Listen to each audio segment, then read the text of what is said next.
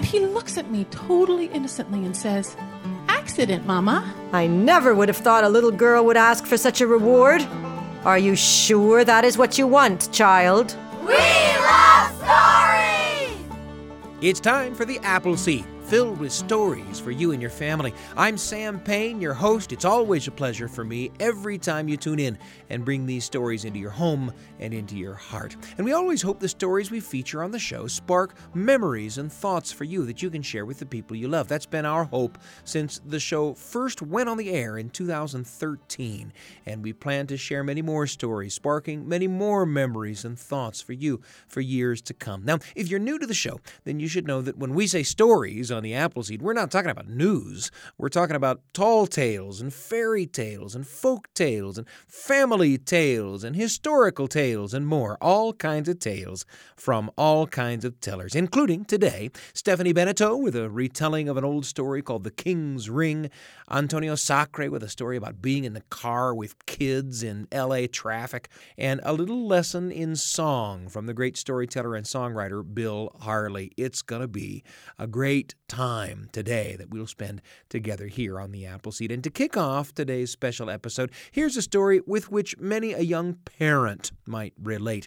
It's from storyteller, singer, songwriter Allison Downey. And if you've ever lost hours of precious sleep to a needy infant or nearly ripped your hair out in frustration as a toddler tested your patience, then you'll be bobbing your head right along with Allison's story, Maternal Instinct. We're happy to bring it to you right here on the apple seed. So I'm holding my brand new baby Michael for the very first time, and my husband John has his arms draped around the two of us, and I feel this unbelievable joy and then this rush of relief that Michael is, in fact, a baby. Because my entire pregnancy, he seemed so much more powerful than me, and it was really intimidating. I, even as dividing cells, he would make me throw up on command. And so it just got worse from there to the point where I started to worry that I wouldn't know how to mother such a powerful being. But I'm holding him and he's just a little teeny tiny baby. He's completely dependent on me and my maternal instinct kicks in and I know that it's my job to protect him and to take care of his every need. Well, after about three months of round the clock hourly feedings, John and I are a little bit sleepy and a little bit crabby, and we have both retreated to our equal and opposite extremes. And I'm a performer and an academic, and John is also a musician, but he primarily works as a behavioral psychologist. Now, generally, I don't hold that against him. However, when he suggests applying his crackpot theories to our defenseless little baby, I have to intervene. And I think the conversation goes something like this John says, Sweetie, this exhaustion is killing us. Some babies his age are sleeping through the night. I think we should consider sleep training. Sleep training? He's a baby. He's not a rat for your evil science experiment. And the conversation degenerates from there to John reminding me that he does have a PhD in this, and they don't just give those away. And my reminding him that his PhD is irrelevant because I am Michael's mother and I know best. Wasn't I the one that diagnosed Michael's milk allergy when he was only five days old and the doctors thought I was crazy, but my maternal instinct was right? And this is how our fierce debate of nature versus nurture begins, or as I thought of it, maternal instinct versus cruel, heartless science. but after another particularly brutal night, we broach the subject again. And um, John explains that at three and a half months, Michael no longer physically needs round the clock feedings. He's crying because he knows we'll pick him up. Our attention is positively reinforcing his behavior, but if we remove the reinforcer, our attention, he'll stop the behavior, the crying. And I don't believe that Michael is capable of manipulation at this age, but I am desperate. And so I agree to try what is commonly called the cry it out sleep training method. So, Michael is wailing in his room, and I am on the living room floor in the fetal position, rocking because his cries are like daggers stabbing into me. I'm physiologically connected to his well being. I see all these women nodding their heads. Yes. And, and the, he cries louder and it stimulates my milk production and I'm squirting all over the living room and I'm begging John to make it stop. And of course, he wants it to stop too, but for the long term. And he says, if we go in now, we make it worse. We're basically telling Michael that if he cries louder and longer, he can get whatever he wants. And then Michael stops crying. And I can see that maybe John was right. Maybe until he uses the word extinction. See? It only works if we follow the rules of extinction to the letter. Extinction? Yeah, extinction. It's the it's it's the scientific term for completely removing the reinforcer. Extinction? He's a baby. He's not a dinosaur. Michael starts crying again. End of experiment. I run in his room to find him swimming in a puddle of vomit he had vomited all over himself, and John and I are horrified. Extinction did this to him. See, there's no manipulation here. He needed me. Maternal instinct, one. Cruel, heartless science, zero. And for about the next year and a half, maternal instinct wins about the lion's share of points, especially when we learn that Michael has not only eczema and not only uh, is allergic to milk, but he's allergic to basically everything, which makes him constantly itch and leaves him waking up at night itching. So, sleep training, aka cruel, heartless science, could never work for Michael while he has these allergies. It would only torture him. But then Michael turns two. And he's a phenomenal toddler. He's funny and smart and creative, and he looks just like John. This ivory skin and soulful blue eyes and this white blonde hair, and they even have the same bald spot. And John.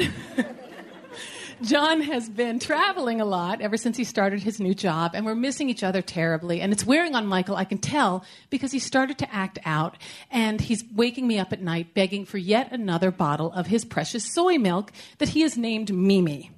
So I'm running on fumes, but we're overall having a really sweet time together. And we're playing in the park and making cookies. And for a special treat, I make us a fancy dinner for just the two of us.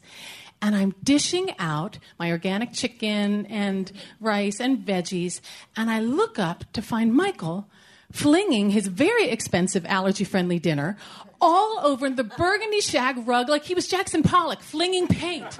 I said, Michael, what are you doing? And he looks at me totally innocently and says, Accident, Mama. no, no, baby, that's no accident. You mean to do that. An accident is when you do something you don't mean to do.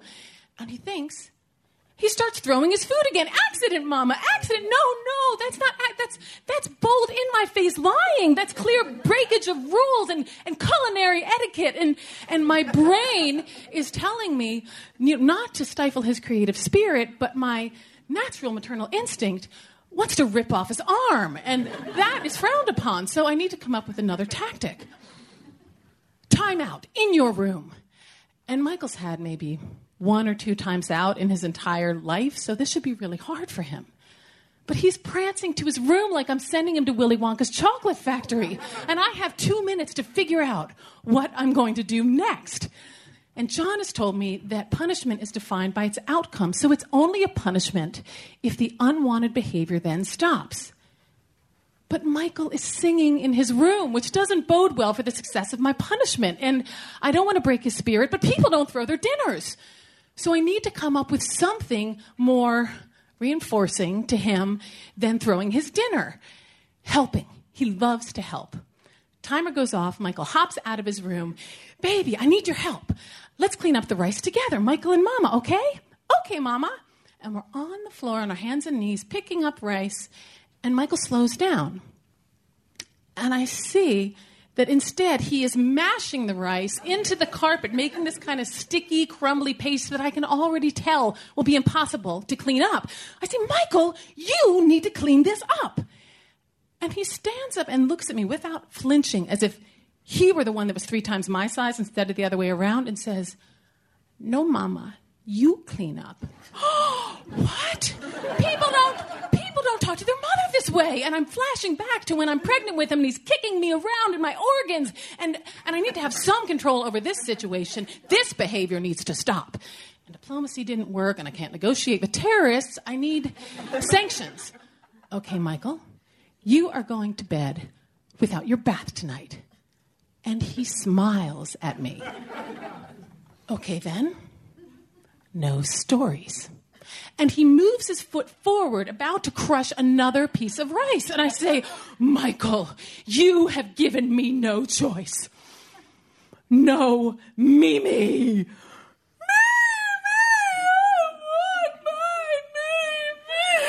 And he collapses on the floor at the thought of losing his precious bottle of Mimi. And I am elated. I won. I won. I broke him. I beat the two year old. And then my humanity starts to return, and my great sense of victory wanes as I realize that I am celebrating crushing my own baby spirit. And I am so sad for him, but the punishment matches the crime, and the consequences are really hard. So hard that I don't have to be, and I calm down. And I get what it must be like for him to have his life constantly controlled by someone else and this drive to find a, a, chink in their armor and wrestle back some control. And I say, Baby, I know this is hard. I'm sorry, but no Mimi tonight. And as I rock him, he eventually stops crying and falls asleep. The next day, I'm on the phone with John, who's giving me a pep talk, and we're dealing with some crisis that's keeping me from giving Michael my full attention. And I turn around to find him balancing on the back of the couch, about to go headfirst into the stone mantle. And I say, Michael, get down from there. And he leans out even farther and looks back at me for my reaction. And this is a safety issue. It's my job to protect him. So I just grab him and uh, I say, immediate timeout. In my womb? No, on the bed. I mean, on the couch. And I'm putting him down on the, on the cushion when he looks up at me and says, Mama, I like it when you're angry. what? You like it when I'm angry? And I have two minutes to figure out what to do with this new intelligence, and I really need to talk to John about it, but I can't have that conversation in front of Michael, so I got to call him back. He likes it when I'm angry. Does he think I get angry a lot? Is it is it the control thing again? He wants to get a rise out of me? And then I remember. If he likes it when I'm angry, then every time I get angry, I'm positively reinforcing his bad behavior. So I need him to not see that I'm angry. I need extinction. I need extinction. Timer goes off. Michael hops back up to the top of the couch, careening for the emergency room, and I'm about to grab him when Mama's getting angry. And I freeze. Extinction.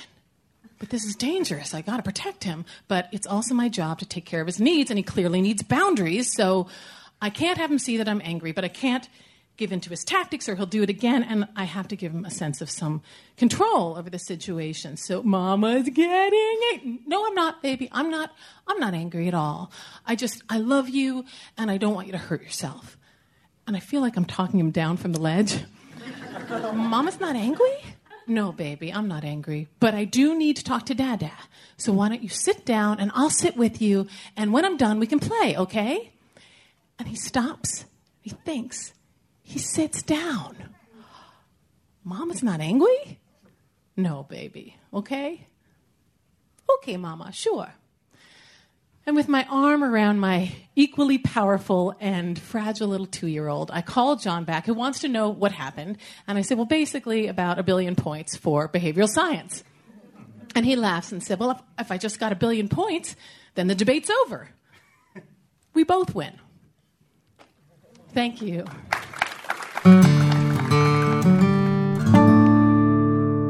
Recorded live before an appreciative audience. That was Maternal Instinct, a story from Allison Downey. Now, coming up next, a story from Africa told by Stephanie Beneteau, and a memory of my own as well. You won't want to miss a word. I'm Sam Payne. You're listening to The Apple Seed. We'll be back in a moment. Welcome back to The Apple Seed. Here's Sam Payne. I'm thrilled to be with you on this special episode of The Apple Seed. If you're just joining us, a moment ago you heard a story called Maternal Instinct about the long suffering young mother, storyteller, and songwriter Allison Downey. Now, as we said earlier on the show, we always hope the stories we bring you spark memories for you that you can share with the people that you love. And because we know that the sharing of memories can sometimes be the spark that ignites a story for you to tell around the kitchen table or the living room, I sometimes sometimes like to share a memory of my own on the show. Here's one about a rare evening in my aunt's living room. It's today's entry in the Radio Family Journal. The Radio Family Journal with Sam Payne. A tiny little story for you and your family, right when you need it, on the Apple Seed.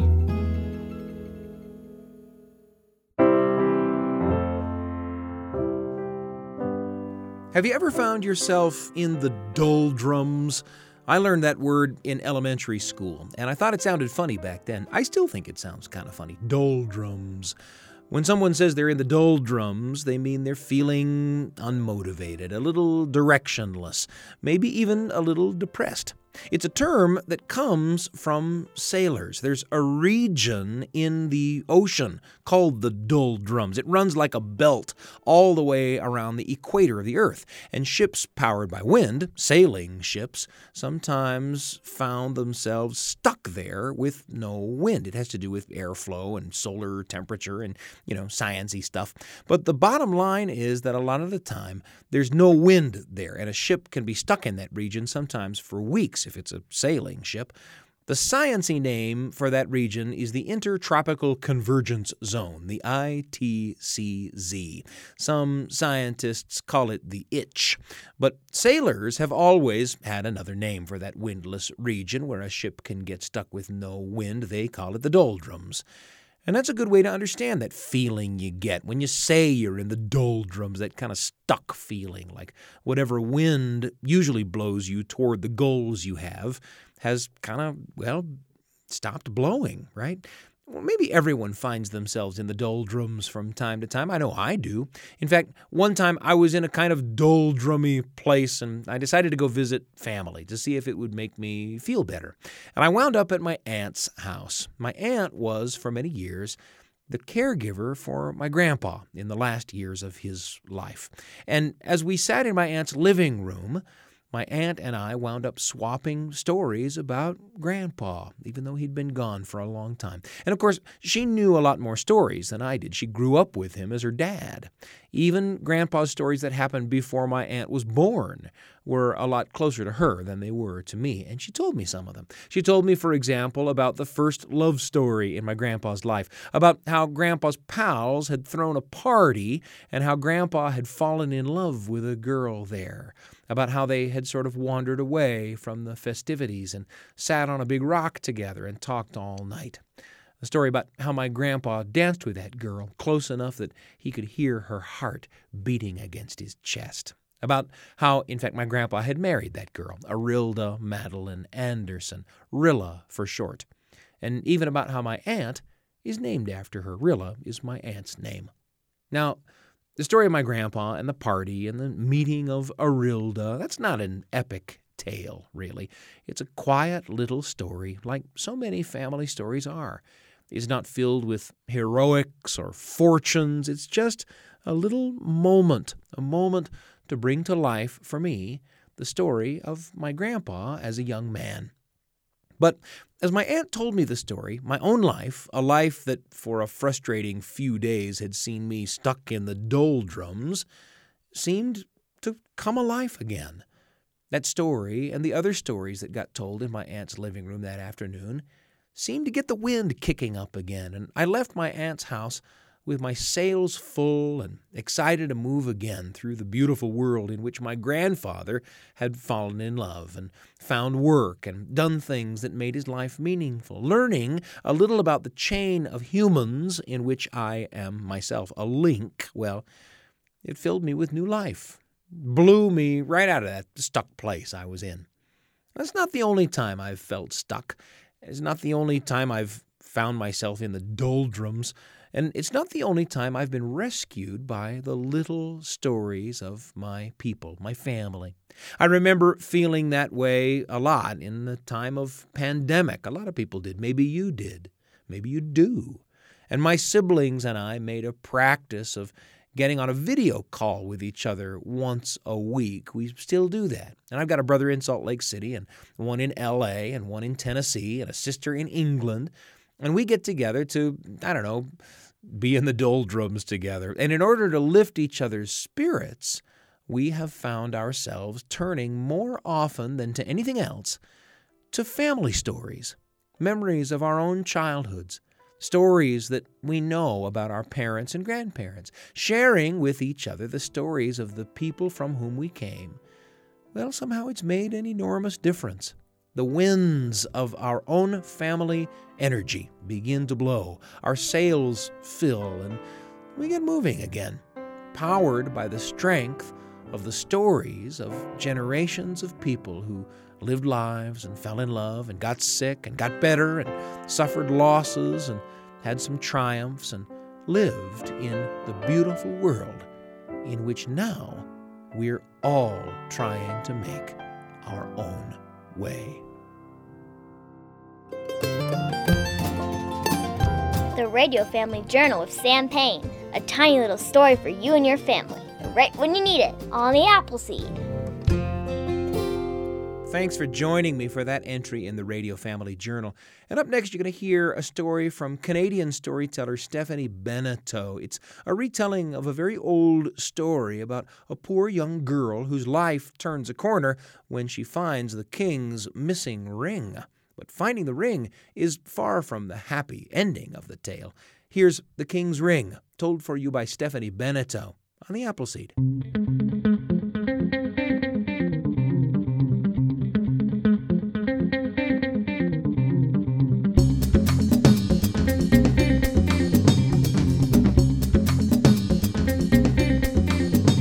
There once was a village in Africa where hunger came for a visit. Why did hunger choose this village? We don't know, but it did. The crops died and the wells dried up. The cows gave no more milk. Hunger made itself at home. It sat in the sad eyes of the old people, the weak arms of the men and women who could no longer work, and the swollen bellies of the children.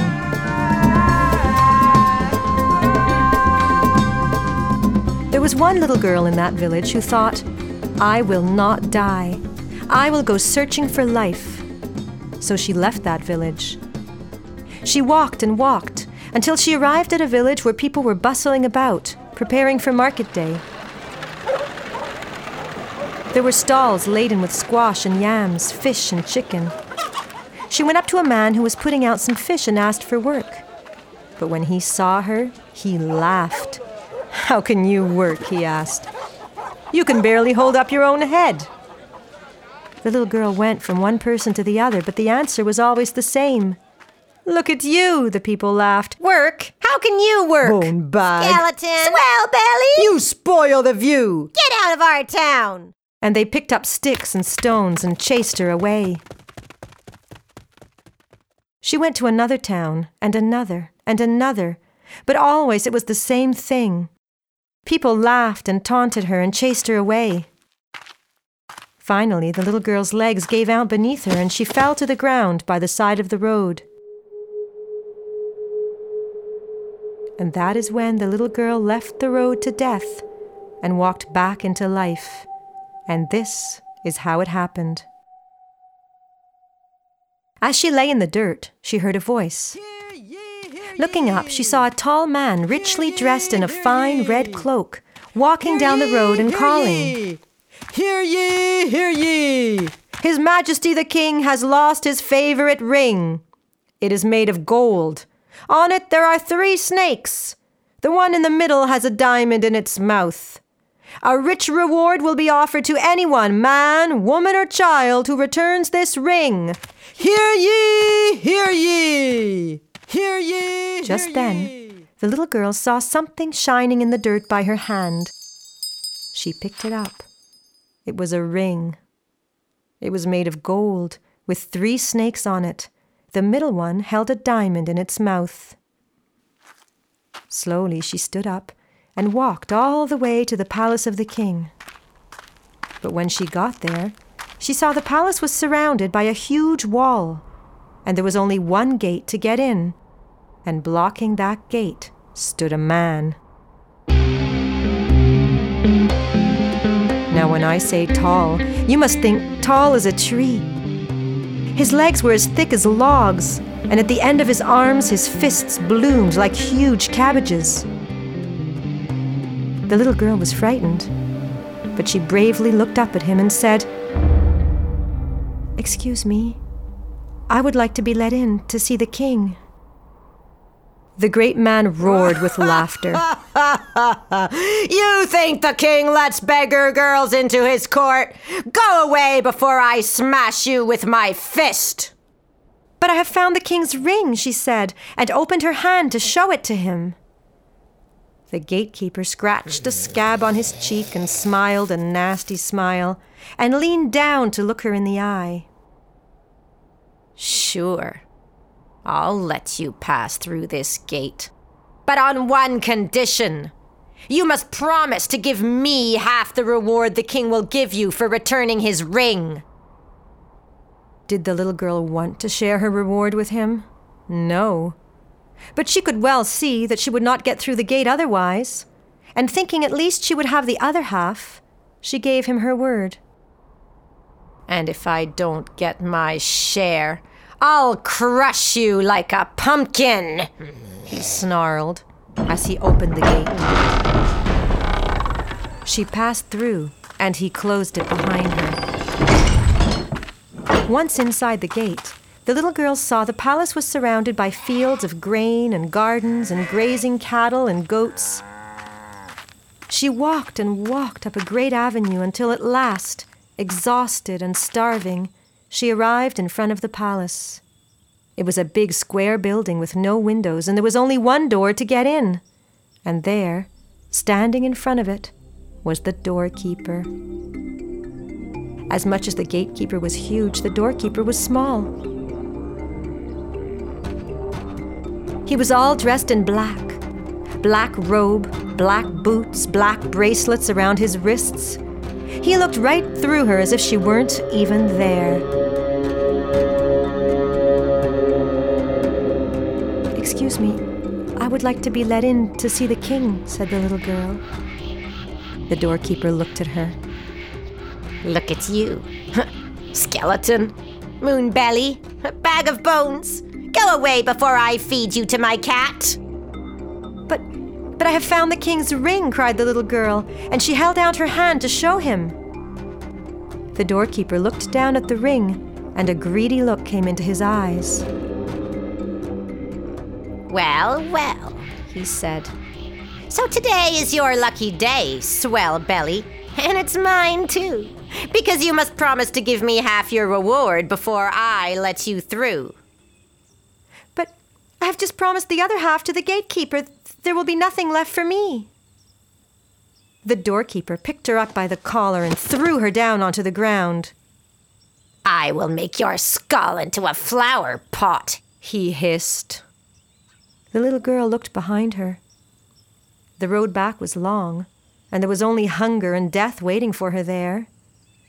So, thinking she would like to see the king's palace once before she died, she agreed to give him half the reward, and he opened the door and pushed her through. She found herself in an enormous hall. At the end of the hall sat the king, surrounded by his counselors. As she slowly walked towards him, they all stopped talking and stared. She was so thin, her bones went click clack as she walked. She knelt before the king and held out the ring. I believe this is yours, she said. The king took the ring and put it on his finger. It fit perfectly. He laughed out loud and said, Little girl, you have earned your reward, and never have I been happier to give one. Now, what do you want? Do you want food, land, cattle, gold, and silver? Whatever you ask for is yours. There were many things that little girl wanted. But whatever she asked for, she would have to give to the gatekeeper and the doorkeeper, and she didn't want to do that. Then she had an idea. Do you promise to give me whatever I ask for? Of course, child, said the king. Then all I want as a reward is for you to beat me one hundred times with the biggest, heaviest stick in your kingdom. What? cried the king. I never would have thought a little girl would ask for such a reward. Are you sure that is what you want, child? You gave me your word, she said, and that is what I want. The king sadly turned to his guard. Take her, and beat her as she has asked since I gave her my word. But do not do it here. I, I cannot watch. The guard grabbed the little girl by the arm and was about to pull her outside when she cried out, Wait! This reward does not belong to me. It belongs to the gatekeeper and the doorkeeper because I promised to share it between the two of them. And she told the king the whole story. And when the king heard the story, he laughed and laughed until tears streamed down his face. And when he was finished laughing, he called the two men. They stood looking down at their boots. Is it true, said the king, that it is to you I must give the great reward I offered this little girl? Y- y- yes, Your Majesty. Yes, Your Majesty. Then take them outside and give them their reward, yelled the king. And they were very surprised indeed when the soldiers dragged them outside, pulled down their pants, and beat them each fifty times with the biggest, heaviest stick you have ever seen. Ouch! Ouch! Ouch! As for the little girl, the king said to her, That was my reward for returning the ring. And now I would like to give you a reward for bringing justice to my palace. So he kept her with him for many days, feeding her until she was strong again.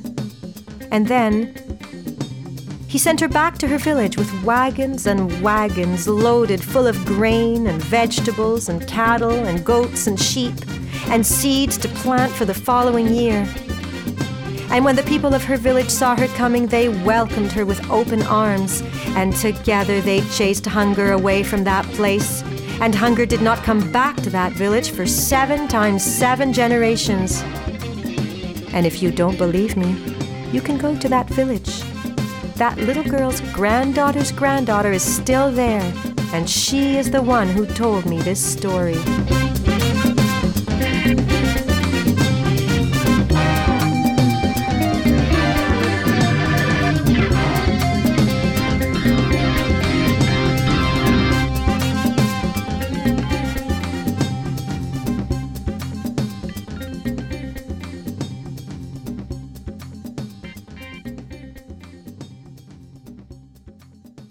King's Ring, told for you by Stephanie Beneteau. That's from a collection of stories called Dreaming Tall Stories for Growing Girls.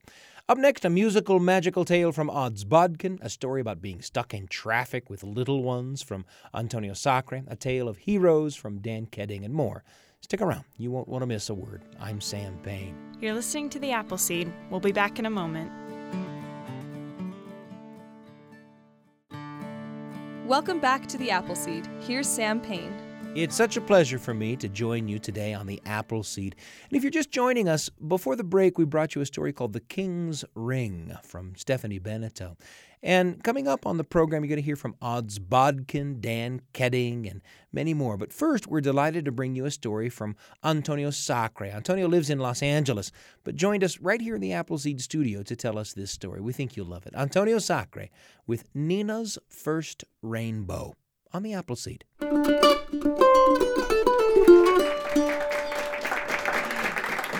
Thank you. It is great to be here.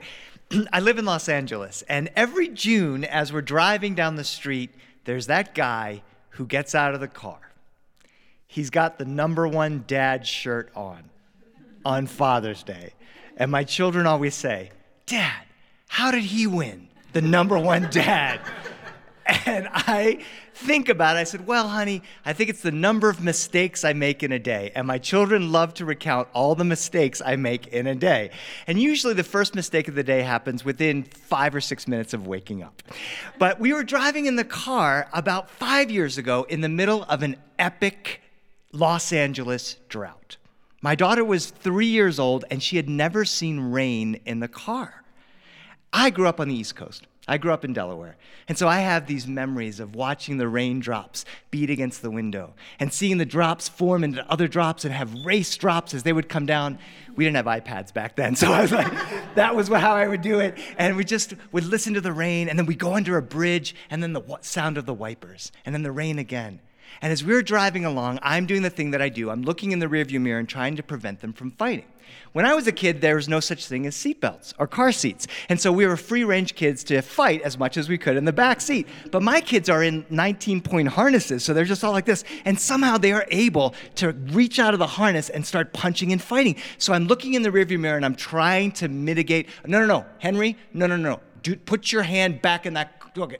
Okay, driving along. And now Nina is getting into the act. Nina, no, no, no, no, stop, stop that thing that you're just stop that. My wife, eyes on the road, eyes on the road, Los Angeles traffic. And I'm trying to mitigate the fighting in the back seat when all of a sudden it starts to rain. And my daughter looks out of the window. Daddy, what's that? Ah, oh, it's rain, honey. It's rain. And for a moment, we have silence in the car. It's beautiful. There's no fighting. We're just watching the rain. And I'm thinking about the Volare station wagon in the 1970s, and my mom listening to the AM radio, those old songs about love, and it's peaceful in the car. And maybe this year I'm gonna win the number one dad, and we're moving along. When the fighting starts happening again, and there's quick descent into the mistakes that I make in a day, St- put no snacks for either one of you if you keep that up. Stop that. There's no dinner for either one of you. And my wife's calming hand on my knee, it says to me, just breathe, and I do. And I'm watching my children again, watching the rain, and the fighting starts again. And now I'm at my wits' end when miraculously, in the middle of this drought marred city, a rainbow appears in the sky. Symbol of God's love from ages and ages ago. And I whisper just loud enough for the whole car to hear a rainbow. And my son looks out of the window and he says, like an incantation, like a prayer, a rainbow. And my wife looks out and she says, A rainbow. And my three year old daughter looks out the other way and says, Where? I can't see it. Oh, honey, just turn your head to the right. I still can't see it. No, honey, turn your head, the turn your head all the way around to the other side. I still can't see the rainbow. And now she's sobbing, no, it's a rainbow. What's a rainbow? And I'm like, turn your head around. Just turn and look at the rainbow. It's beautiful and peaceful. Look at the rainbow. And ah, and she's crying. And my wife says, honey, just pull the car over. Oh, it's that easy. I pull the car over and she extracts that screaming Gorgon from the back seat and holds her up to the sky. And Nina sees her first rainbow. Thanks, mommy. And our hearts melt and smiles in our face. And then we sit down on the edge of the road. And then the clouds come over and the rainbow's gone. And Nina looks up at me and she says, Daddy, again. I go into a monologue about the precociousness of precipitation and how you need an angle of the light in between that refracts and it creates the colors. And my wife is observing the weather and she sees the wind blowing and she says, Honey, just be quiet. And she goes like this. Like some ancient goddess, and the cloud moves away, and the rainbow reappears, and Nina's all smiles again, and she says, Thanks, mommy. See, daddy, mommies are the best. and that is Nina's first rainbow.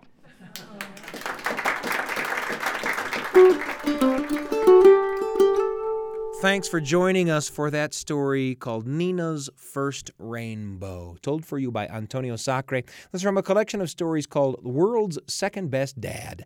recorded right here in the Apple Seed studio. From time to time, we invite some of our favorite storytellers to come and perform for us and for our studio audience. And later on in the program, you're going to hear another such performance, this time from Bill Harley. But up next is another story you're sure to enjoy. Odds Bodkin infuses music into his storytelling. He plays a ton of instruments, and here you'll hear him play the harp as he breathes all kinds of life into a very old tale. The story you're going to hear is The Three Spinning Fairies from a collection of stories called The Wise Little Girl. Here's Odds Bodkin on the Apple Seed.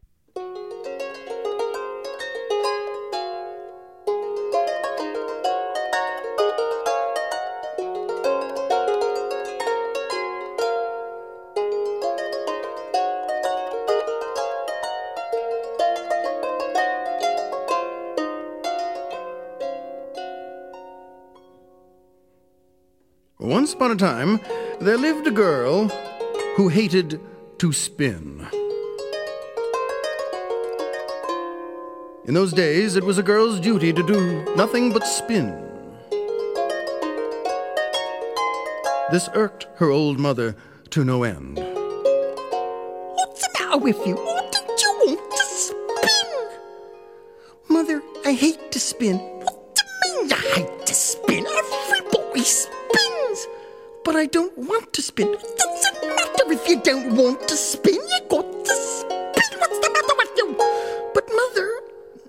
Every day they argued about the girl not wanting to spin. Well, one day, galloping along, a great team of horses appeared, drawing the carriage of the queen herself. And as the carriage of the queen approached the little hut, the queen overheard.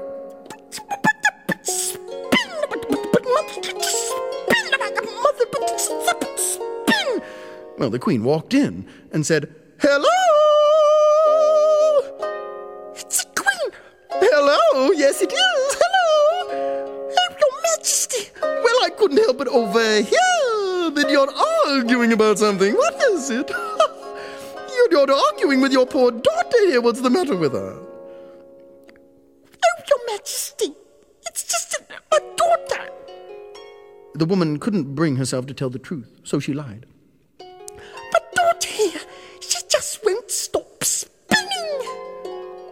You mean she's an industrious girl? Oh, she's so industrious I can stand it. She won't do nothing else. Uh-huh. Well, that's just the sort of girl I want to be the wife of my son, the prince. come with me. You will come to my castle. The poor girl rolled her eyes and said, Oh no. And into the carriage they climbed, the queen and the girl, and off toward the palace they went.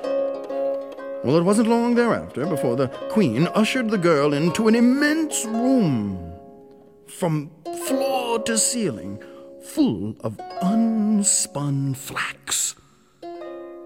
Here we are! Paradise! now listen, if in three days you can spin all this flax into beautiful, beautiful, beautiful, beautiful linen, I will let you marry my son, the prince, for I want him to marry an industrious girl. But if you fail, well, I'll have to chop off your head. Goodbye! And she slammed the door, leaving the poor girl alone, who said, Oh no. Uh, what will I? Well, she wept for two and a half days, until upon the third day at night, the night before the queen was to come to see if any of the flax had been spun. Of course, none had. She heard a on the door. Oh dear, who's there? The door opened, and in walked three of the funniest looking old ladies the girl had ever seen. Oh my, who are you? Why, one of them had a great foot, three times the size of her other foot. One had a thumb, ten times the size of her other thumb. And one had a lip, a lower lip, that fell all the way to just in front of her tummy. Who, who are you? We, we spin, we spin, we spin, yes, we spin, we spin, we spin. You spin? Yes, we spin, we spin, we spin. Oh, I, I don't suppose you'd like to spin any of this, would you? Oh, yes, we will, we will, we will, we will. You will? We will, we will, we will. But, but, but. Yes. But you must promise us something, something, something. Uh, I'll promise you anything if I don't have to spin this stuff. Yes, yes, yes. You will be married, and we would want you. Yes, we would. Yes, yes, yes, we would. Yes, we would. We would want you to invite us to your wedding feast. Your feast, your feast, your wedding feast. Yes, your feast. And you must say that we are your aunties. That's it? That's it. Oh, I promise. Spin. oh, I don't ever want to see it. Spin, spin. And so, the three fairies, for they were the three spinning fairies indeed, went to work.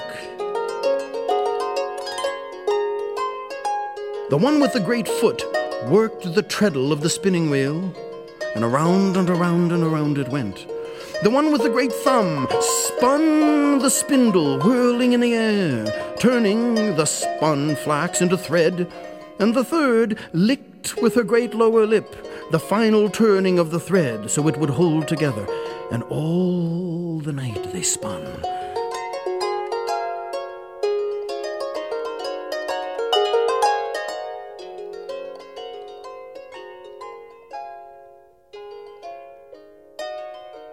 Until just before dawn, they quietly left.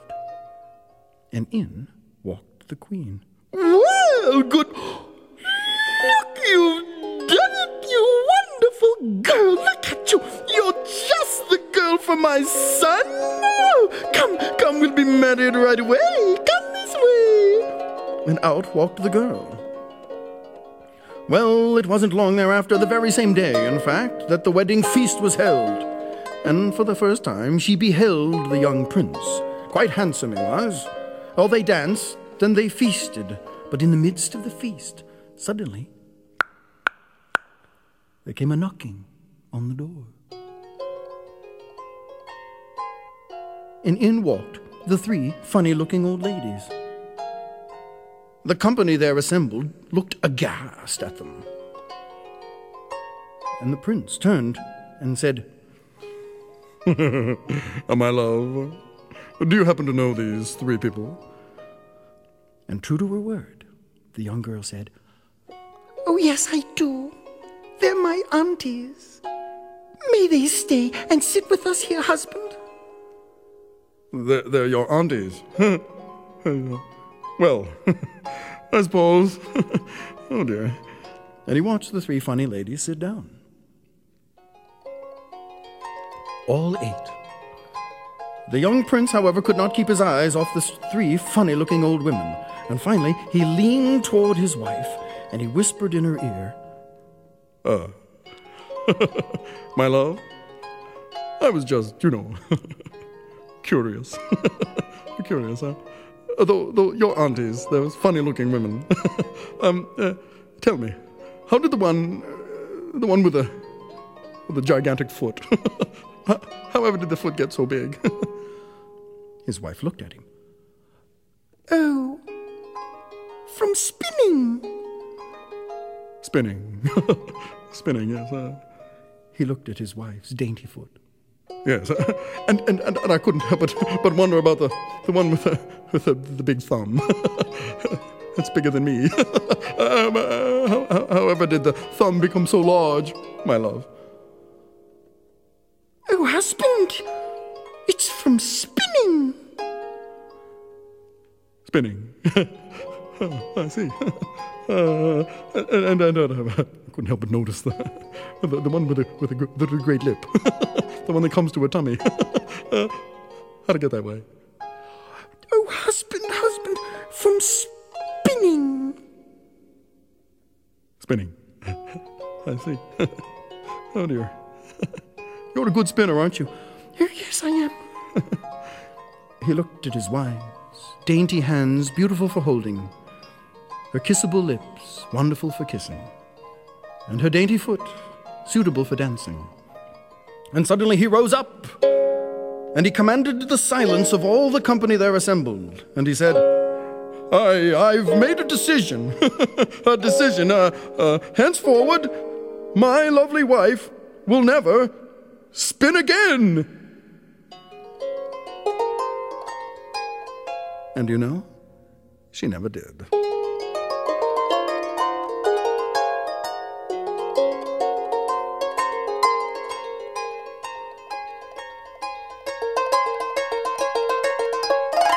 Odds Bodkin with the three spinning fairies here on the Apple Seed. And up next, a story from Chicago storyteller Dan Keding. Now, Dan is known for telling folk tales from all over the world and some tales that he made up himself, but he also tells stories about his own life. And some of them are humorous, others are thought provoking. They're mostly just a little bit inspiring. And this story, called The Hero, is certainly no exception. We've been teasing this story all hour as a story about heroes, but it doesn't start out that way. Here's Dan Keding to explain the hero on the Apple Seed. When I was in seventh grade, I had a hero. It wasn't Mickey Mantle or Roger Maris, wasn't Jackie Robinson, wasn't any of the great screen greats that we would watch on Saturday morning like Errol Flynn. No, my hero was somebody very, very different. Let me tell you about seventh grade. In my neighborhood in Chicago, we liked to play baseball, and we played baseball all the time. Sometimes we played league, hardball, and most of the time we played Chicago style softball with a big, huge 16 inch softball. We played baseball constantly. Sometimes we'd even paint the baseballs blue and green and red so we can play in the wintertime and we could see it in the snow. We loved to play baseball, and I was a pretty good baseball player. But my best friend Paul, he was the worst baseball player in the entire school. My gosh, if you hit a fly ball out to Paul, it was an adventure. His hands would stay about three feet apart, and he'd scream, I got it! I got it! And the ball would zoom right in and boom, hit him in the forehead, bounce over his head. Every year, Paul came to school with a brand new pair of glasses, and by the end of September, they were held together by a thick wad of white tape. He had broken his glasses trying to catch a high fly. Yeah, Paul was a horrible baseball player. He couldn't catch the ball if you walked up and put it in his hands. And as far as hitting, my gosh, if he held the bat still and you aimed the ball at it, he'd find a way to miss. He might have been a horrible baseball player, but he was the smartest kid in seventh grade, probably the smartest kid in the whole school. But he never bragged. When he got a test back and it had a hundred on it or an A plus, he never held it up and said, Hey, look what I got. He would quietly fold it, slip it into his desk. He wasn't that kind of guy. And if he saw that one of the other kids was doing really badly, he would walk up to him and say, Hey, you know, I'm having problems with this model airplane I'm building. I'm having problems painting it. If you help me paint it, I'll help you with your math. Now, everybody knew that Paul didn't need any help. He had dozens and dozens of airplanes suspended from the ceiling of his bedroom. He was the best model builder, also. But that was his way of trading with people, making him feel good about him helping him. It's the kind of guy he was. Well, in seventh grade, just before fall really set in, you know, when it's September and it's still kind of summery, we had a new kid move into the neighborhood. After the second day he was in school, we all forgot his name and we just called him the bully, because that's what he was. He was a big bully. And he observed the code of bullyhood to the letter. Rule number one never pick on anyone bigger than you. Rule number two always pick on people smaller than you. He was good at it. He hung out by the fence in the schoolyard. He terrorized little kids and opened their lunch boxes and dumped out their lunches and took away their milk money. He was just a mean kid. Now, our schoolyard was right near a big boulevard, and so we couldn't hit over the fence home runs. If we did, it went on the boulevard and we weren't allowed to go out there. For us, a home run had to hit the fence. One day we were playing baseball. We had a new position for Paul. It was called the out outfield. It was behind the center fielder. I was up to bat and I hit a towering fly ball. It went over the center fielder's head, and there was Paul, hands stretched three feet wide, screaming, I got it! I got it! The ball screamed in, hit him in the forehead, bounced over his head, and it rolled to the feet of the bully. Paul walked over and the bully picked up the ball. Bully said, You want this? Paul said, Yeah, can we have the ball back? And the bully said, Say please. Paul smiled and said, Sure, please. And the bully took the ball and hit Paul in the face with it really hard and knocked him off his feet. I saw what happened and I yelled, Hey! and started running across the baseball diamond into the outfield. And when the bully saw me running towards him, he ran for the school building. I got there and Paul was down on his hands and knees. His hands were all scraped up where he hit the ground and he had a bloody nose. I helped him into the school just as the bell was ringing for the end of recess. We went to the boys' room and I helped him clean up, and when we got back to the classroom, we both got in trouble for being late.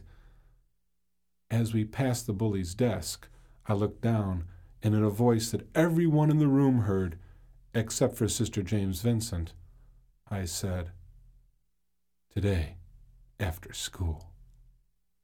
But a strange thing happened. After school, the bully disappeared. And the next morning, I got to school kind of early, and he was already in the building. By the time lunch recess came along, I'd forgotten all about it. All I wanted to do was play baseball. We always took turns choosing up sides, and today it was Paul's turn to be captain. I said, Okay, Paul, pick your first player. I was confident. Paul always picked me. We were best friends. Paul looked past my shoulder, past the baseball diamond, past the outfield, over by the fence, and there was the bully. Paul walked across the baseball diamond, into the outfield, walked right in front of the bully, and said, I pick you. The bully said, What? I pick you. You want to play on my team today?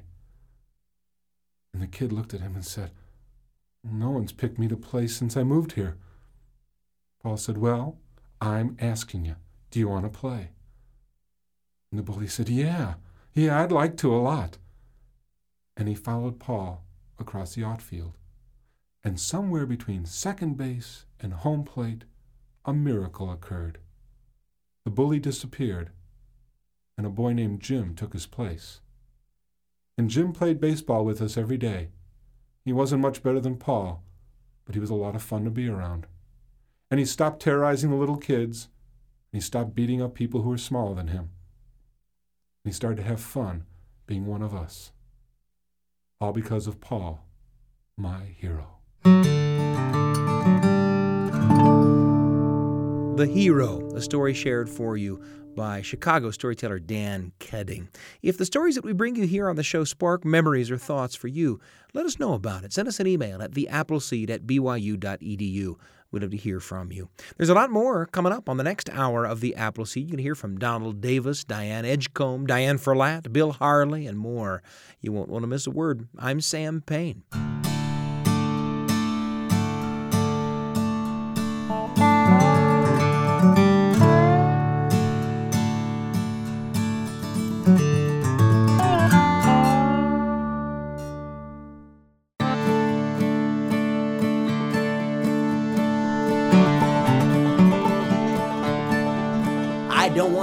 Any more of your lies and nonsense, Mosquito. I'd never had more than eight colors in my whole life, and all of a sudden, here I had every color anyone could imagine. We love stories! It's time for another hour of stories for you and your family on the Apple Seed. Since 2013, we've been bringing you tall tales and personal tales and fairy tales and folk tales and historical tales and more. All kinds of tales from all kinds of tellers. And we want to remind you that there are all sorts of ways to listen to the show. You can hear us all over the country at 8 p.m. Eastern, 5 p.m. Pacific on Sirius XM Channel 143. But the easiest way to make sure you never miss an episode is to Google the Apple Seed Podcast and then subscribe for new episodes just about every day, right at your fingertips. Now, coming up this hour of the show, you're going to hear stories from Donald Davis and Diane Edgecomb and Diane Ferlatte, Bill Harley, and you're going to hear a great conversation with Alabama storyteller Dolores Hydock.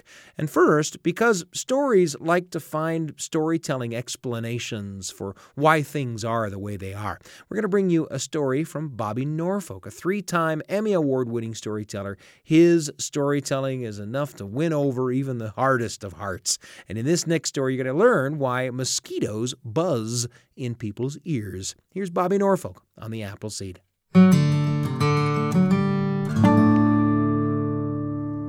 This West African tale is about a giant African insect that makes people slap and scratch and grab themselves wherever this thing bites you. It's called a mosquito. This mosquito got a lot of animals in trouble. The lion had to get these animals out of this trouble. The story is called Why Mosquitoes Buzz in People's Ears. The story opens up in the forest. And it's early morning, and the sun has just arisen, and the sun is still pink, and it's making the sky a pinkish blue. The first animal on the scene is a large lizard called an iguana. And the iguana is walking through the forest by himself, minding his own business, and a huge mosquito flies down over the iguana. He said, Hey, Mr. Iguana, I bet I can tell you something you don't know. The iguana looked up. Well, try me, mosquito. The mosquito said, I saw a farmer digging up sweet potatoes almost as big as I am. iguana thought for a moment. He said, What is the comparison between a mosquito and a sweet potato? I don't want to hear any more of your lies and nonsense, mosquito. And at that, the annoyed iguana went over to a bush, pew, pew, broke off two twigs, pew, plucked them in both ears. Said, Now I can't hear any more of your nonsense and lies. And at that, the annoyed iguana went off into the reeds. Dumb mosquito. I don't like mosquitoes anyway. Well, as the iguana was headed one way, a large snake called a python was headed the other way. The python saw the iguana and rose up in the air. well, good morning, Mr. Iguana. How are you? The iguana did not see him or hear him. The iguana kept walking. Dumb mosquito. I don't like mosquitoes anyway. The snake looked. Well, why wouldn't he speak to me? I haven't done anything to him. He must be planning some evil against me. I better look for some place to hide. I better look for some place to hide. And at that, the panicked snake looked for some place to hide. And the first place he saw to hide was a hole in the ground. And into the hole the big snake went. But little did he know that that was the home of a rabbit. And when the snake went in the front door, the rabbit went out the back. Wah! Pew! The rabbit ran for her very life, running, running, running as fast as she could across the field. And a big crow was flying over the field and saw the rabbit running for her life. The crow looked, wow, what's chasing her? Now it was the crow's duty to call for danger in the forest, and so off the crow went. Ka, ka, ka, danger, danger, danger. The first animal to hear the danger call was the monkey. Now, it was the monkey's duty to help the crow alert the other animals of danger in the forest. And so off through the trees, the monkey went, alerting the other animals of danger in the forest. Well, the monkey happened to grab a dead tree branch, and when he grabbed it, he put his weight on it, and the branch broke. Crack! Wah! And the monkey started falling through the air. But the monkey was so agile that he flung himself around, grabbed another tree branch, but that dead limb that he broke continued to fall. There was a nest of baby owlets below. There were three in the nest. The limb hit one, pow, and killed it. Now, Mother Owl was not home at the time because even though owls are nocturnal creatures that hunt at night, Mother Owl was out very early in the morning looking for some food for her babies. And when she returned to the nest, she looked and saw one of the owlets dead and she asked what had happened. The other two babies said it was the monkey. The monkey killed the baby. Now, Mother Owl's duty was to hoot for the sun to rise every morning, because if she didn't hoot for the sun to rise, the night would continue. And so all of that day and all of that night, Mother Owl sat in her nest brooding over her dead baby owlet, and she was so very, very sad.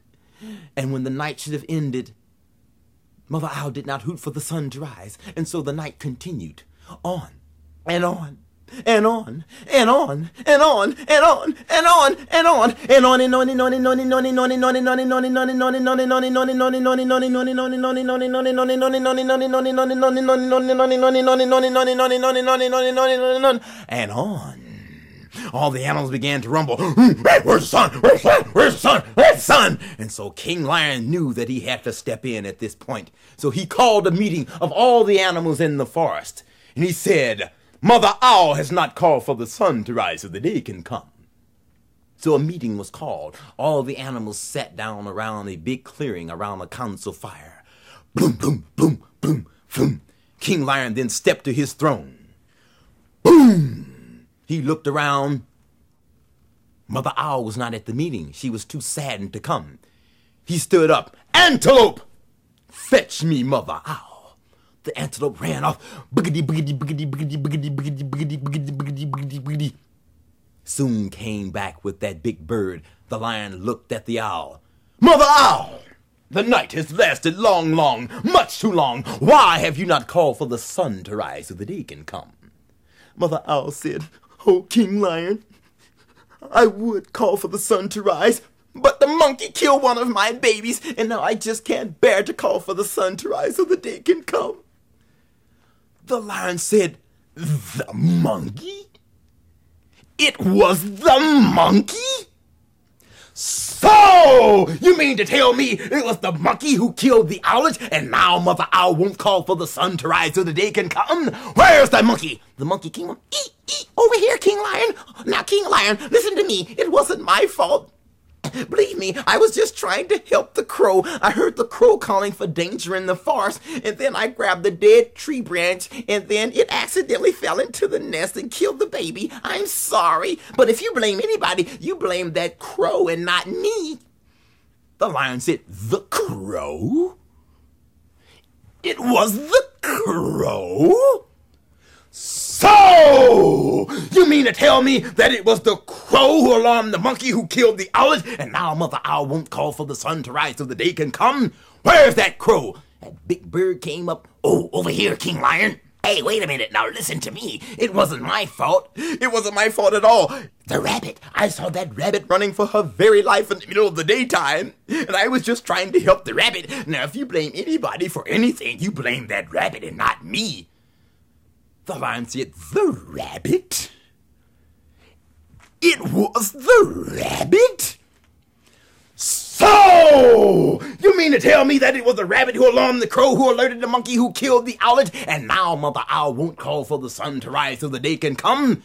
Where's that rabbit? Rabbit say, Yo, over here. King Lion, now wait a minute. Now listen to me. I was in my own house, minding my own business, when that big snake, that python, came in and chased me out. If you blame anybody, you blame that python and not me. The lion said, This is getting interesting. The python? It was the python? So, you mean to tell me it was the python who scared the rabbit, who alarmed the crow, who alerted the monkey, who killed the owlet, and now Mother Owl won't call for the sun to rise so the day can come? Where's that big slithering beast? That snake came up to the front of the line. Psst, psst, psst. now, King Lion, listen to me. It wasn't my fault at all. It was that iguana. I spoke to that iguana this morning. He wouldn't speak back to me. And I knew he was playing some evil trick against me. If you blame anybody for anything, you blame that iguana and not me. The lion said, The iguana? The iguana? So, you mean to tell me it was the iguana who frightened the python, who scared the rabbit, who alarmed the crow, who alerted the monkey, who killed the owlet, and now Mother Owl won't call for the sun to rise so the day can come? Where's the iguana? The iguana was not at the meeting, still had sticks in his ears and didn't hear the call. Antelope, you know your job. The antelope ran off to fetch the iguana. Boogity, boogity, boogity, boogity, boogity, boogity, boogity, boogity, boogity, boogity, boogity. Soon the big lizard came back, still had sticks in his ears. He was yelling and flailing his hands. The lion was just screaming at the iguana. The iguana couldn't hear a thing. Who, what, when, where, how, who, what? The lion said, What are these sticks in your ears? What's wrong with you trying to play tricks on the python? I thought the pythons was your friend. What evil are you planning against the python? Iguana thought for a moment, I'm not planning anything against the python. He is my friend. The snake said, Well, why wouldn't you speak to me this morning? Hmm. Iguana thought for a moment. He said, I didn't speak to you because I didn't see you or hear you. That mosquito told me such a big lie I couldn't bear to hear any more. And so I put sticks in my ears so I wouldn't hear the mosquito's lies and nonsense. The lion said, The mosquito? It was the mosquito? Oh! You mean to tell me it was the mosquito who annoyed the iguana, who frightened the python, who scared the rabbit, who alarmed the crow, who alerted the monkey, who killed the owlet, and now Mother Owl won't call for the sun to rise so the day can come? Punish the mosquito! The other animals jumped in. Punish the mosquito! Punish the mosquito! Punish the mosquito! Punish the mosquito! Punish the mosquito! That's all Mother Owl needed to hear. She flew onto a tree branch, turned to the east, and hooted three times. Hoot! Hoot! Hoot! And that big yellow ball of fire called the sun rose, and the day broke. But do you know to this day that mosquito has not been caught? She hid under a big leaf of a bush and refused to come out. And every time she flies around a human being's ears today, she will ask the same dumb question. Is everybody still mad at me? Is everybody still mad at me? Is everybody still mad at me? Is everybody still mad at me? And when she does that, she gets an answer that she does not expect. Pow! Ouch! What was that? Oh, just a mosquito.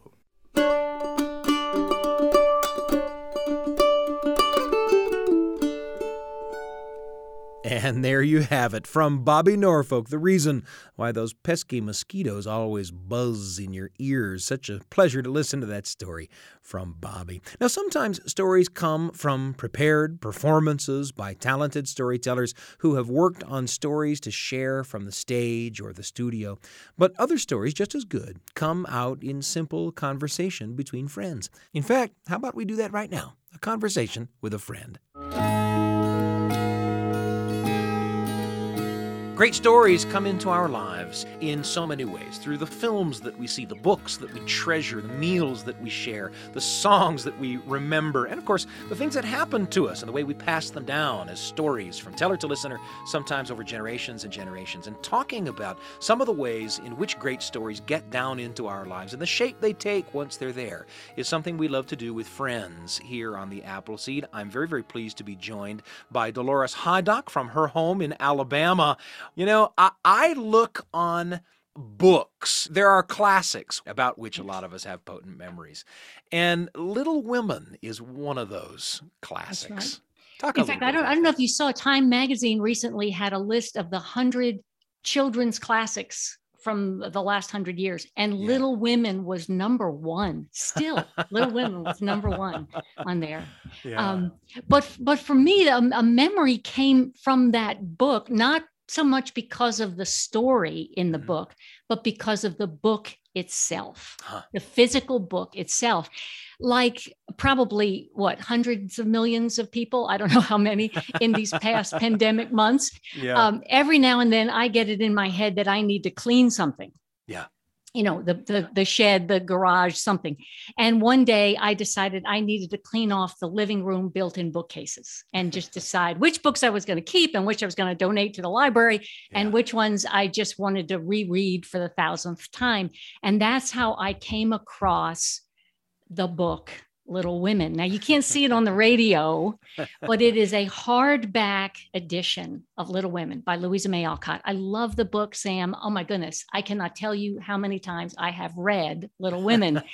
and I think I first read it when I was eight years old. And then I read it again and again and again and again, always checking the book out from the library. Yeah the Spring Street branch of the Reading, Pennsylvania Public Library, which which was a library like you know libraries used to be before they hmm. got friendly.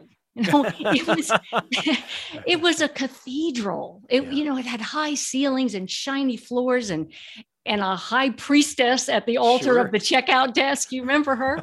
And um, and and when I was when I was six years old, got my first junior library card. I could not believe the the magic of this place, this library that had books you could take home, and you could disappear into those books. Whatever the story, you could you'd meet people, you'd go places, have adventures you couldn't have any other way. Yeah. And so, thanks to the Spring Street branch copy of Little Women, I got to go over and over to 1860s Concord, Massachusetts, hmm. and spend time with the four sisters of the March family. Yeah.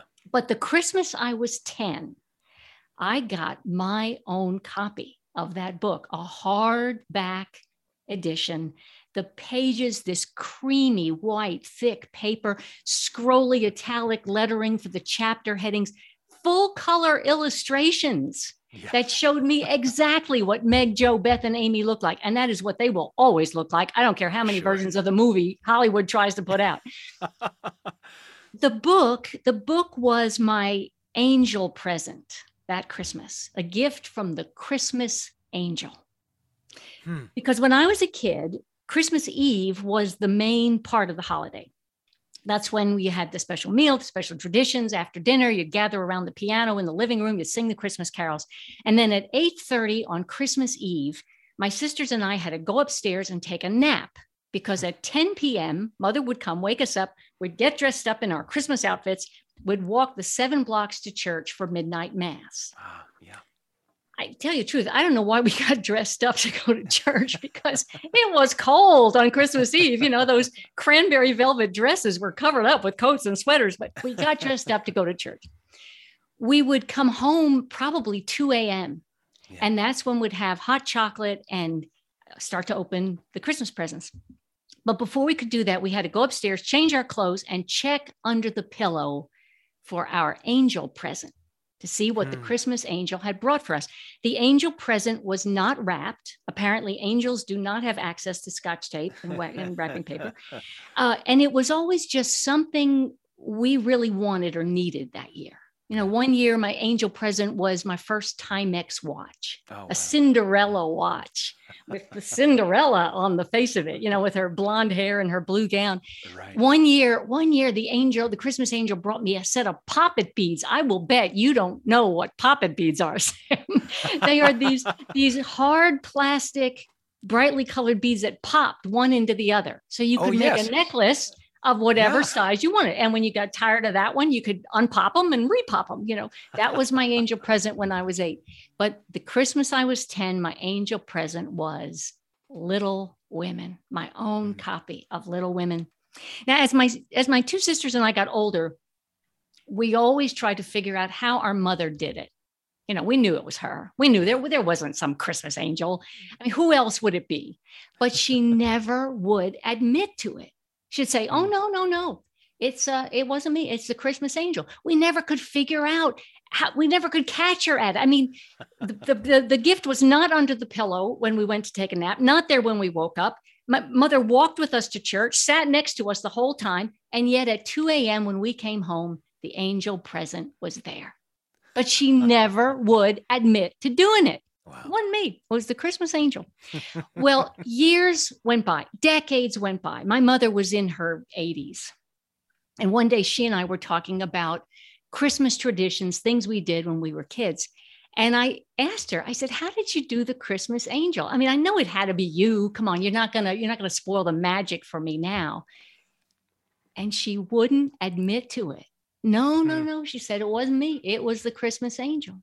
And now that she's gone, now I understand that I think to her, part of her gift to us was her wanting us to believe in the possibility that even if you can't catch them at it, even if you don't know how they do it, there are angels at work in our lives doing things for us in mysterious, wonderful kinds of ways.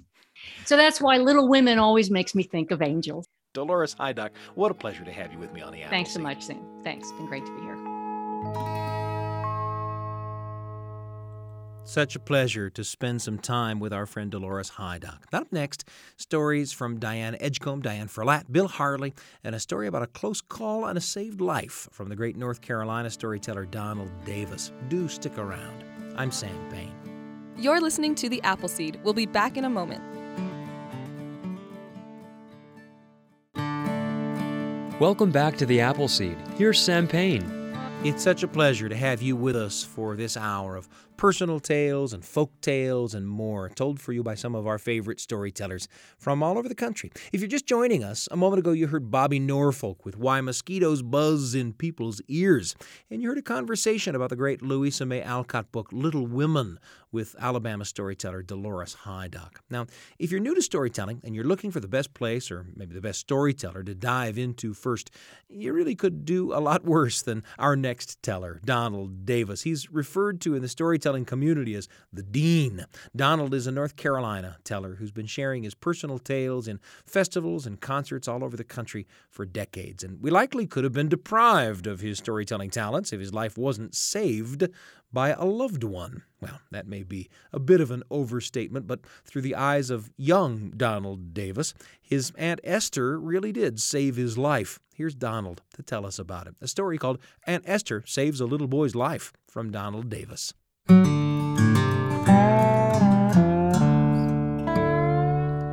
On the day that I was six years old, my Aunt Esther, one of my dad's sisters, called my mother and invited me to come spend my birthday with her. I loved going to Aunt Esther's house. We always had great adventures. My mother took me to Aunt Esther's house and dropped me off, and as soon as my mother was gone, Aunt Esther and I got in the car and went to town to go birthday shopping. We went to Eagle's 5 and 10 cent store, my favorite store in town. And we went back to the toy department but Aunt Esther had already chosen what she wanted to buy for me. We looked up and down until she found it. She picked up a large box that was orange and green. And when she handed the box to me, I saw what it was 64 colors, Crayola crayons. I'd never had more than eight colors in my whole life. And all of a sudden, here I had every color anyone could imagine. We went back to her house, and Aunt Esther found some paper, gave me the handful of paper, and put me in the living room. Then she said, Now you stay right in here and draw pictures. I'm going into the kitchen and I'm going to make your birthday cake. I counted the pieces of paper. There were 20 sheets. In no time, I had drawn 40 pictures one on the front of every sheet and one on the back of every sheet. And now I needed more paper. I thought about going to find Aunt Esther to ask her if she could find more paper, but then I thought, no, she's working on the birthday cake. I better not bother her.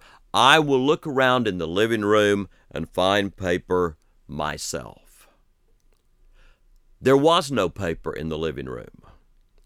But as I looked all around, I did see a place to draw a picture. There was a piano against the inside wall. Above the piano, there was a picture, a beautiful picture in a gold frame. It was a woman wearing a pink evening gown, playing a piano with a vase of flowers on the piano and candles burning. And beside that picture, a nice open space on the wall just waiting to be filled with more artwork. I climbed on the piano bench and then on top of the piano, used my crayon box for a straight edge and the corner of the box to build the corners of the frame, colored a beautiful gold frame, and drew a picture of the first woman's sister, now wearing a blue dress, playing another piano. And as soon as I finished the whole picture, I went to find Aunt Esther to show her what I had done for her. When she saw the picture, she told me it was absolutely beautiful. And I never knew I had done anything wrong till my mother came to pick me up. I went to the door when my mother got there. I wanted her to see the artwork. I opened the door and turned around to point at the wall, and when I did, all of a sudden I noticed the first picture had been moved. It was now hanging on a new nail, covering my drawing on the wall so my mother would not see what I had done. In that moment, I knew Aunt Esther had saved a little boy's life. Thirty years later, Douglas Davis, our oldest son, was six years old. It was Halloween Day, and somewhere on Halloween Day, he was prowling in a drawer and found magic markers. They didn't say washable, they said permanent, indelible, will never come out. Douglas Davis chose an orange one because, after all, it was Halloween Day, and he chose a black one. And armed with those two weapons of artistic destruction, he started through our house looking for a place to draw a jack o' lantern.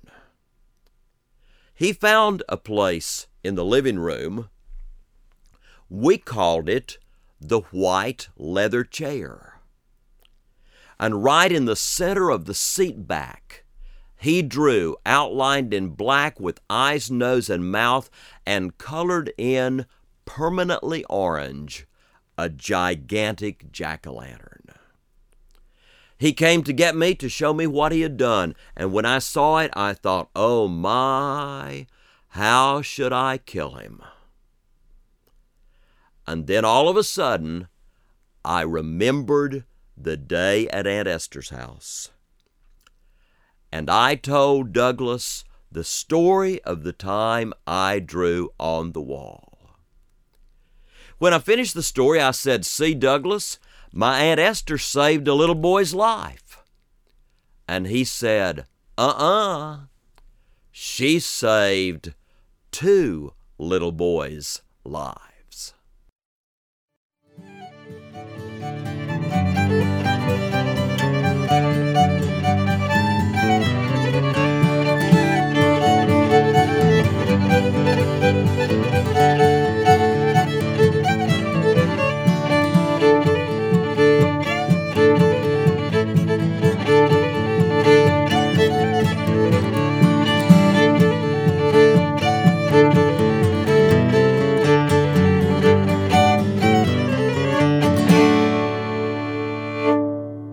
From a collection of stories called Mama Learns to Drive. That was a story called Aunt Esther Saves a Little Boy's Life, told for you by Donald Davis here on the Apple Seed. And up next, a story told by award winning storyteller Diane Edgecomb. Diane hails from Boston, and if you're a long-time listener, you've heard her on the show before. Her rich and versatile voice is sometimes accompanied by beautiful music, as it is here in this story about a little girl whose busy life is interrupted in the best way by a magical spirit. The story is called Dancing Spirit of the Birch and the storyteller is Diane Edgecomb. Happy to bring it to you here on the Appleseed. Seed.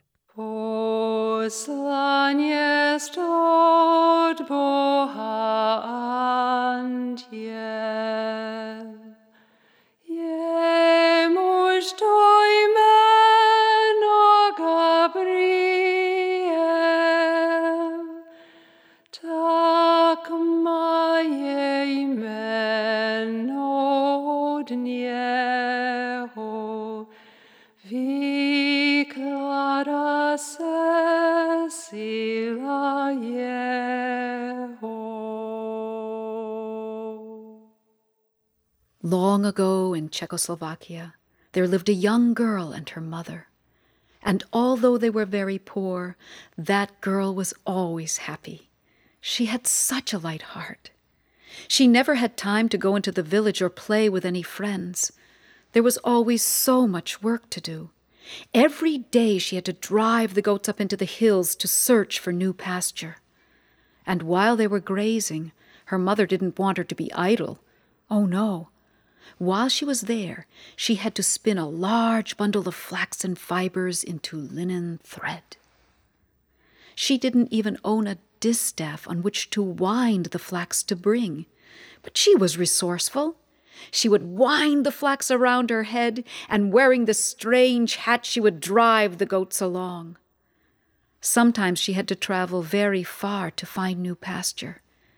And so it was one day she found herself on a grassy slope near a quiet old birch grove. As the goats munched on the soft grass, the girl set to work.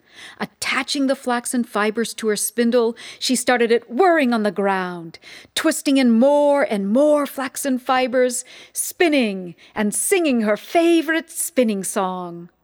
Už je ta láska, už je už je ta láska, už je pryč. Malenko, moja zlata panenko, není nic. That day, as she was spinning that flax into thread and spinning that flax into thread, she noticed someone watching her from among the birch trees. It was a tall, slender woman, dressed all in white, and as she leaned towards the girl, a soft breeze caressed her. Your song sounds so joyful. It reminds me of when I was young. Tell me, do you like to dance? Dance? Uh, I think so. I never tried. You never tried? Oh, but you must dance, little one. Come, let me teach you. Oh, well, I. I would like to, but I have all this flax that I have to spin into thread, and it takes all day. Well, whether it is flax or whether it is thread, it will be here tomorrow, but maybe I will not. Come, let us dance. And so those two danced in and out among the birch trees, so quickly and so lightly that the grass was not trampled or bent. And as they danced, their long hair wrapped itself around the birch trees and left strong black lines.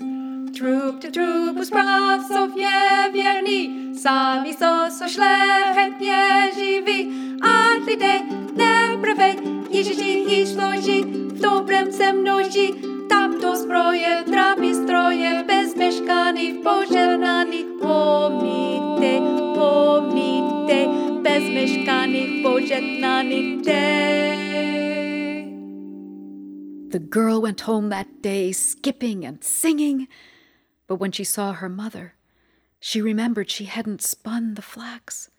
She hid the half spun spindle. The next morning, the girl wound that day's flax round her head, plus all the flax left from the day before. She gathered her goats and left for the birch grove extra early. She was determined today she would spin all of that flax into thread. As the goats grazed, she set her spindle humming on the ground, twisting in the flaxen fibers, spinning and singing. Už je ta láska, už je pryč, už je ta láska, už je pryč. Malenko, moja zlata panenko, není. Oh! The girl dropped her work. There was the lady in white. Come, will you dance? Oh, I'm sorry, I can't dance. Look at all of the flax I have to spin into thread today. If you dance with me, said the woman in white, I will help you in your work after. Wonderful, said the girl. And so those two danced in and out among the birch trees, so quickly and so lightly that the grass was not trampled, the grass was not bent. And as they danced, their long hair wrapped itself around the birch trees and left fine black lines. Trup till trup och sprav så fjävjer ni, sami så så szlachetnie żywi, a ty w dobrem zbroje, stroje,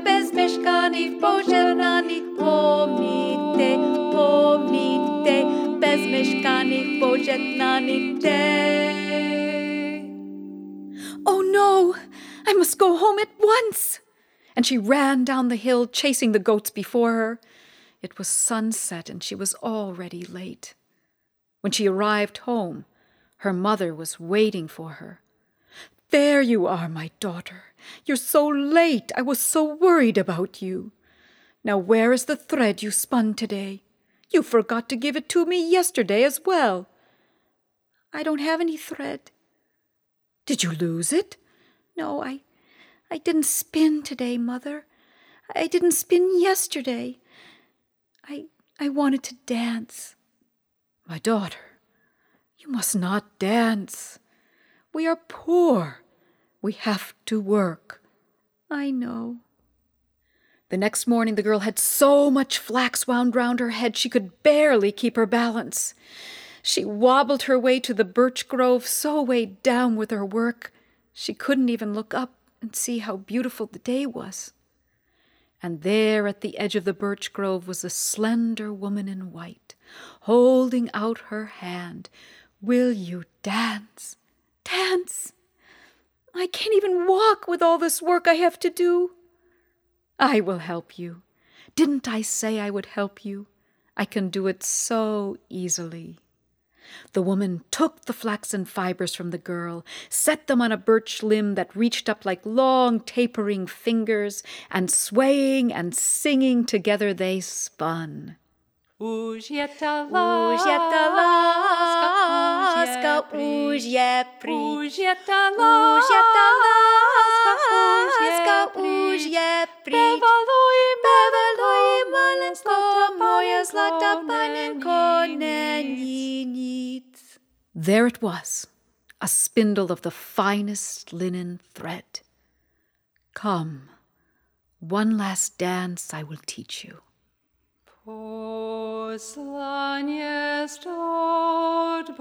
Together they danced gracefully in and out among the birch trees. And as they danced, their long hair wrapped around the birch trees and left no trace. It was like they were the wind through the trees, so light and free.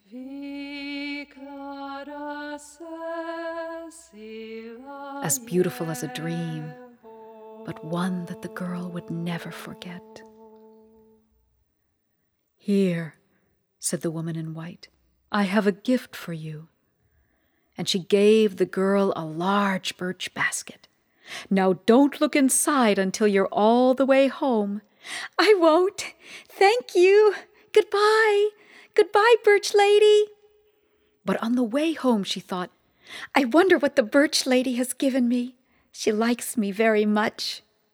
She opened up the basket. Oh, it's just dried up old birch leaves. She started to pull some out to scatter them on the ground, but then she thought, No, I'm going to keep every one. These soft leaves will make good bedding for my goats. When she arrived home, her mother asked her for the thread. My daughter, how did you do this? No one could spin linen thread this fine. Well, I had some help. There's this tall lady. She lives in the birch grove, Mother. She's beautiful, and she always dresses in white. My daughter, you have seen the spirit of the birch grove. I hope you were nice to her. I hope you were kind to her. Oh, yes, she likes me very much. She gave me a present, but it's, you know, it's only dried birch leaves. She gave you a gift. Let me see. Together they opened the basket and pulled out one of the leaves. In the darkness and with time, each one had turned into a leaf of pure gold.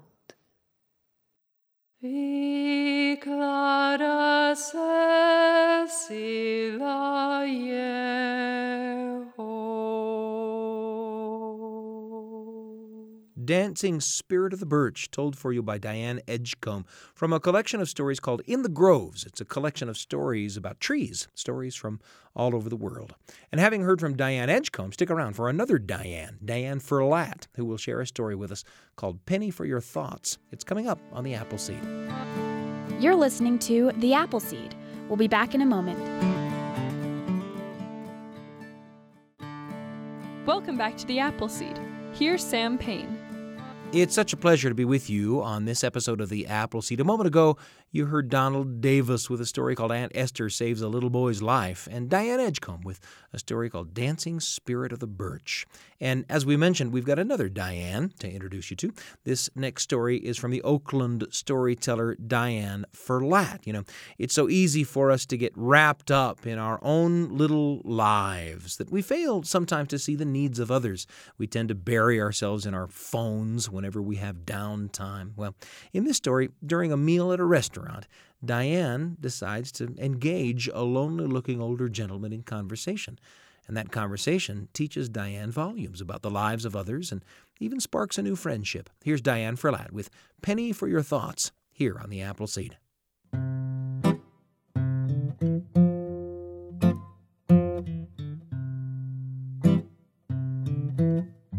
As a storyteller, I do a lot of schools. And one time, on one of my storytelling tours, I had two assemblies to do at a school in the morning a quick lunch break in the afternoon, and two assemblies in the afternoon.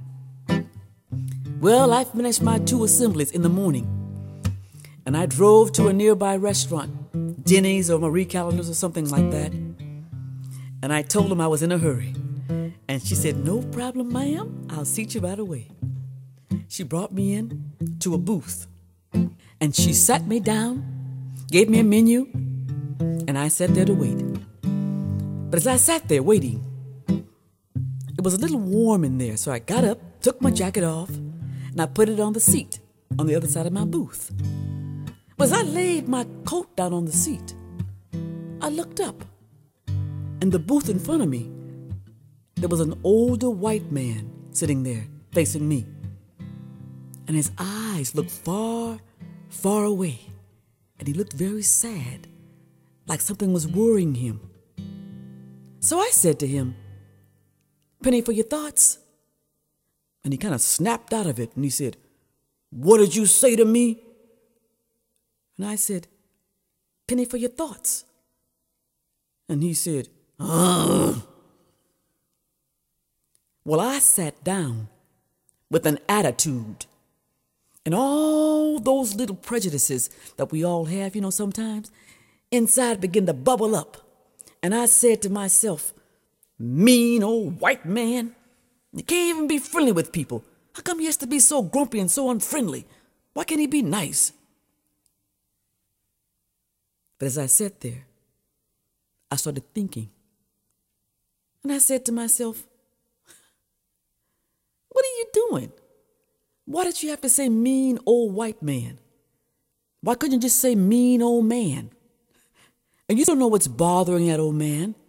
You don't know why his eyes might be so far away or why he might be looking so sad or upset. Chill out.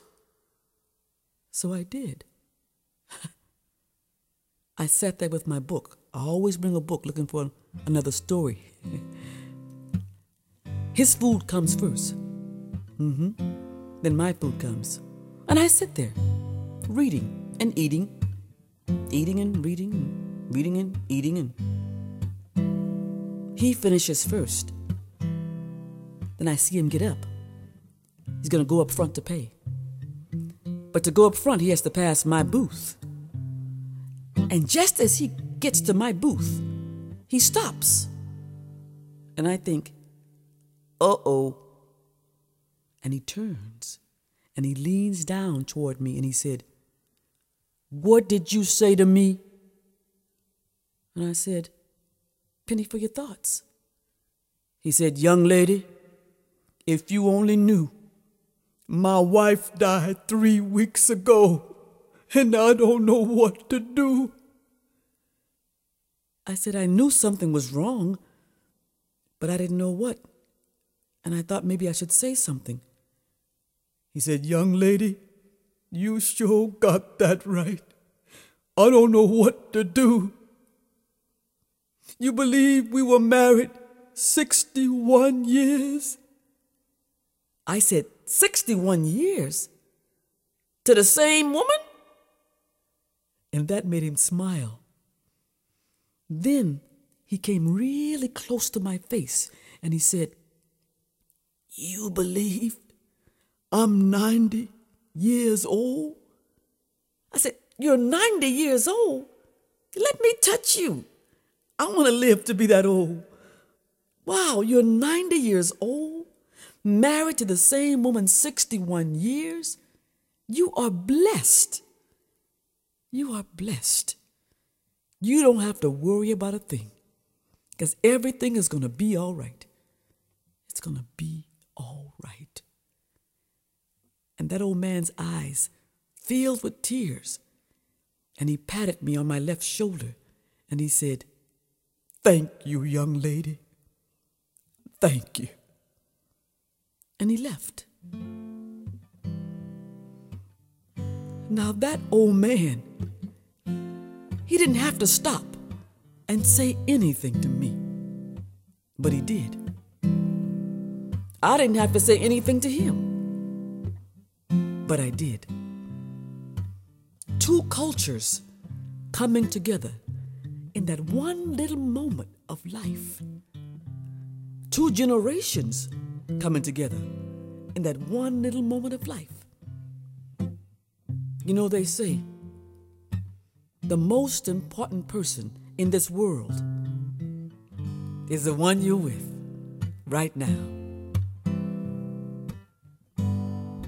Sometime in our lives, we all have pain, we all have sorrow. But if we are wise, we know that there's always tomorrow. Lean on me when you're not strong. I'll be your friend. I'll help you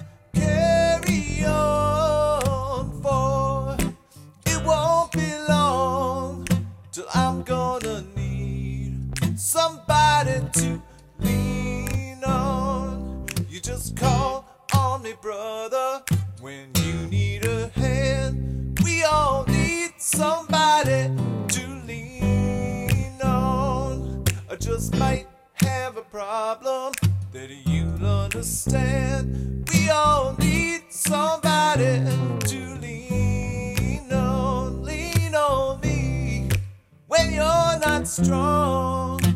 I'll be your friend. I'll help you carry For it won't be long till I'm gonna need somebody to lean on. So call me, call me, call me, call me. Diane Ferlatte with Penny for Your Thoughts here on the Apple Seed. That story featured Diane's frequent musical collaborator Eric Pearson on the guitar. We thought we'd wrap up today with another recording made right here in the Apple Seed studio. This is the great storyteller and songwriter Bill Harley with a song about how big a difference a person can make, even if that person can only do a little. We'll wrap up today's episode with Little Things Make Big Things by Bill Harley here on the Apple Seed. I'm going to start off with a song that um, it's it's a pretty new song, and it's when you work with kids um, and people who work with kids, um, they're aware that um, sometimes uh, the kids aren't taken seriously and their lives aren't taken seriously, and really, um, the things that happen to kids are really important. And I, a lot of times, those people who work with kids, their work is not taken seriously either. Um, and it's just one of the things that you've got to find your own purpose uh, and and know that, that that has value. And the people, the good people know that. Um, I was at a festival uh, a year or so ago, and they had asked me they wanted to have a, a children's tent, a children's stage, and I said I would come, and I got there. And as often happens with children's things, it was often a little corner, and the sound system wasn't very good, and they hadn't really told people anything about it. So I was kind of off there in my corner, just that's just about what I expected. And I I sat uh, that night and watched on the maid stage. There were ten thousand people screaming and chanting, and I thought that my work is a little work uh, it, that it's a little work. And there, um, while people were chanting and all singing, the 10,000 people, I wrote uh, the, the verse, the chorus to this song. Um,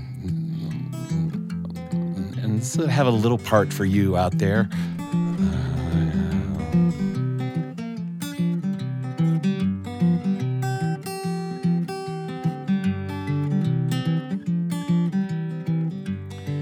Little things make big things, big things make a difference. So I know that little things do too. So I take care of little things because they make a difference. I just do what I can do. Here's a drop of rain fall into the ground. Drops turn to a trickle, then a stream. Stream turns to a river, flows into an ocean. You never know what just might be. Cause little things make big things, big things make a difference. So I know that little things do too. So I take care of little things because they make a difference. I just do what I can do. And here's your part. It goes like this. Na na na na na na na na. Na na na na na na na. Na na na na na na na. Na na na na na na na. Na na na na na na na. Na na na na na. Far off in the sky, a star is being born. A flower opens right beside your door. Nothing comes from nothing. Everything starts somewhere. No one knows for sure just what's in store. One thing that I want you to know I will stand beside you while you grow. While you grow.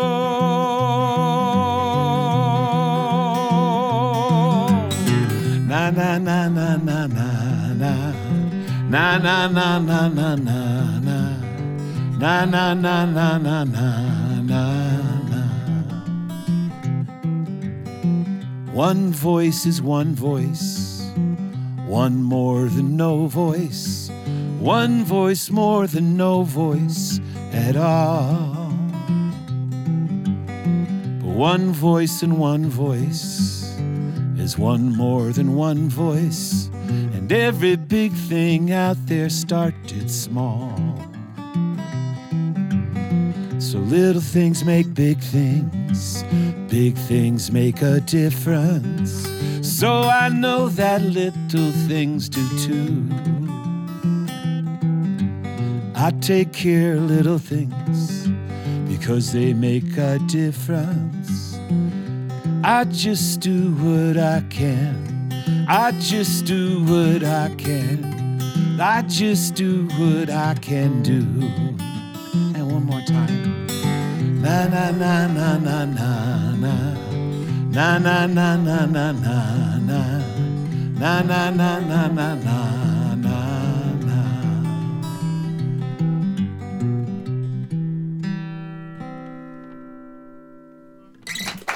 Nice singing.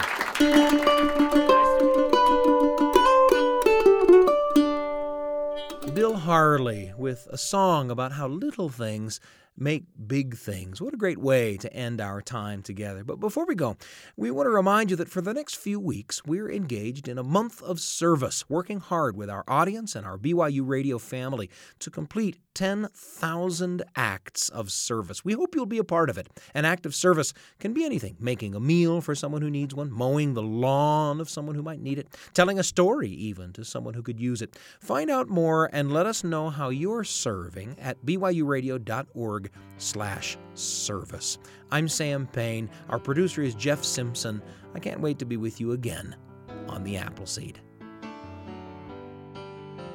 Thanks for joining us for an hour of stories, music, and conversation made for you and your family and brought to you by The Apple Seed. The show is a production of BYU Radio. We'll see you next time.